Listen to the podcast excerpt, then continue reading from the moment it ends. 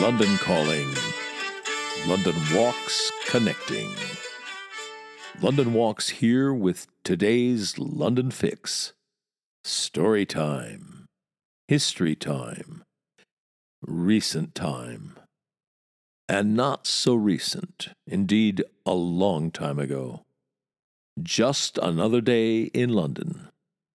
Here's a couple of entrees London served up for me on the longest day of the year, June 21st, the summer solstice.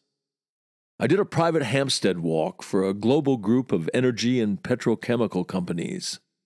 They had people in town from some of their far flung outposts, and they laid on a get to know London outing for them.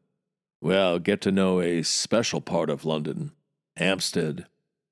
Anyway, as always, got there early, was going up the high street and heard a voice booming out over a public address system. As it happens, it was a portable public address system. Well dressed gentleman who was carrying a placard that read, Sterilization for the Nation.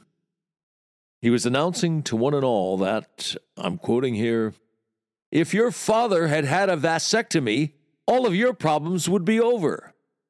And I have made the ultimate mistake of bringing people into existence three times. Puzzling over words the way I always do, I naturally wondered if that meant he had brought the same set of people into existence three times.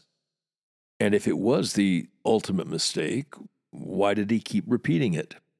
And also wondered, of course, how his kids felt about his making the ultimate mistake. Anyway, it's London. It's full of characters like said gentleman. There are three possible responses to them. Two of the responses are sensible. The third one is not a good idea. You can ignore them, brush on by them, get away from them as fast as possible. Or you can stand a safe distance away and be an unengaged spectator. Hear what he's got to say. Maybe do as I did be bemused and take a couple of notes. That's also not a bad strategy. What's not a good idea is to engage them, argue with them. You won't get anywhere. It's like trying to pick up mercury with a fork. Just generally, London really is a city of eccentrics. There must be thousands of them happily nesting in the tree called London. London is fond of its eccentrics takes them to its heart. I remember the first time I was in Brussels, many years ago. I was wearing a pair of red shoes. I was in a shop, innocently minding my own business, and suddenly I was accosted, out of the blue, by a Belgian woman, presumably a Brussels woman. She was angry. She was offended. No, outraged. She took me to task. She said, no Belgian man would ever wear red shoes. You'd think I'd drop my trousers right by her table in a Swiss restaurant and defecated. But all I'd done was go out in public in Brussels wearing red shoes. And of course, coming from where I live, London, well, apparel wise, anything goes. Wear what you want, no matter how outrageous. Nobody's going to mind in the least. It's par for the course for London. A favorite dictum of mine about London and its citizenry is the civilized indifference of the Londoner. I grew up in a small town in the Midwest. Everything was everybody's business. People were nosy. I hated it. Just doesn't happen here. The standard setting for a Londoner is civilized indifference. If you need help, they'll proffer it but otherwise your business is your business and only yours. Londoners aren't annoying busybodies poking their noses in. But it's not just indifference, it's civilized indifference. To my way of thinking, that's the gold standard of social behavior. Now, all of that said, anything goes as long as it's not harmful, fertile ground for eccentricity, etc. There is one respect in which London's not a happy hunting ground for push the envelope types. That's if they're trying to get a rise, trying to get attention, get noticed. trying to grab you by the lapels, shake you, and say, Look at me! Look at me!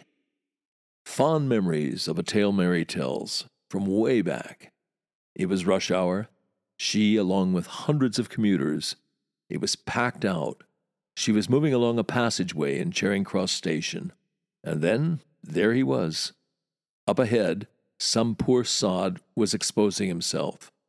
Headed out. Was saying to the London commuters rushing by him, Look at this! Look at this! Look at this! And of course, nobody was. Nobody could be arsed. They just brushed by him, ignored him and it completely. He wasn't getting even a smidgen of what he was so desperately seeking. He wanted attention. He wanted to be noticed. He wanted to shock. No joy, I'm afraid. Not in London. So the place can, I suppose, be demoralizing for attention seekers. Londoners, for the most part, aren't going to pay you a blind bit of notice. Anyway, it was time to move on. So I left the Vasectomy for the Nation campaigner and moved up to Hampstead Tube, where I was meeting my walkers. I was just hanging about, and suddenly I noticed what the young woman standing near me was holding a little bird. I asked her about it. She said, It's a baby pigeon. That was a first for me. Famously, you never see a baby pigeon. Now I had. She said it had fallen in the canal down in Camden Town. She'd fished it out, and for some reason brought it up to Hampstead. She had rung London Wildlife Protection. It's a volunteer run organization that focuses on wild birds living in London. Sure enough, in due course, a young woman pitched up with a box. The baby pigeon was put in the box and went on its way to Pigeon House in South London, where it would be looked after. That was the first I'd heard about the London Wildlife Protection Outfit, and indeed the first I'd heard about Pigeon House. Who knew? And I also found out that the little orange feathers above the beak signal that it's a baby pigeon. So, what a learning curve. I think the general point is there's always something new always something unexpected in London. Even quotidian London is fascinating. Age cannot wither, nor custom stale her London's infinite variety. You've been listening to the Today in London History podcast, emanating from www.walks.com, home of London Walks, London's signature walking tour company, London's local, time honored, fiercely independent, family owned, just the right size walking tour company. And as long as we're at it, London's multi award winning walking tour company. Indeed, London's only award winning walking tour company. And here's the secret London Walks is essentially run as a guides cooperative. That's the key to everything. It's the reason we're able to attract and keep the best guides in London. You can get schlubbers to do this for 20 pounds a walk, but you cannot get world class guides, let alone accomplished professionals. It's not rocket science. You get what you pay for. And just as surely, you also get what you don't pay for. Back in 1968, when we got started, we quickly came to a fork in the road. We had to answer a searching question Do we want to make the most money?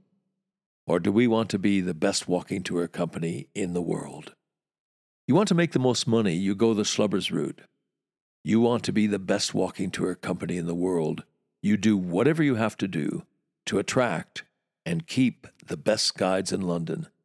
You want them guiding for you, not for somebody else bears repeating the way we're structured, a guides cooperative, is the key to the whole thing. It's the reason for all those awards. It's the reason people who know go with London Walks. It's the reason we've got a big following, a lively, loyal, discerning following. Quality attracts quality.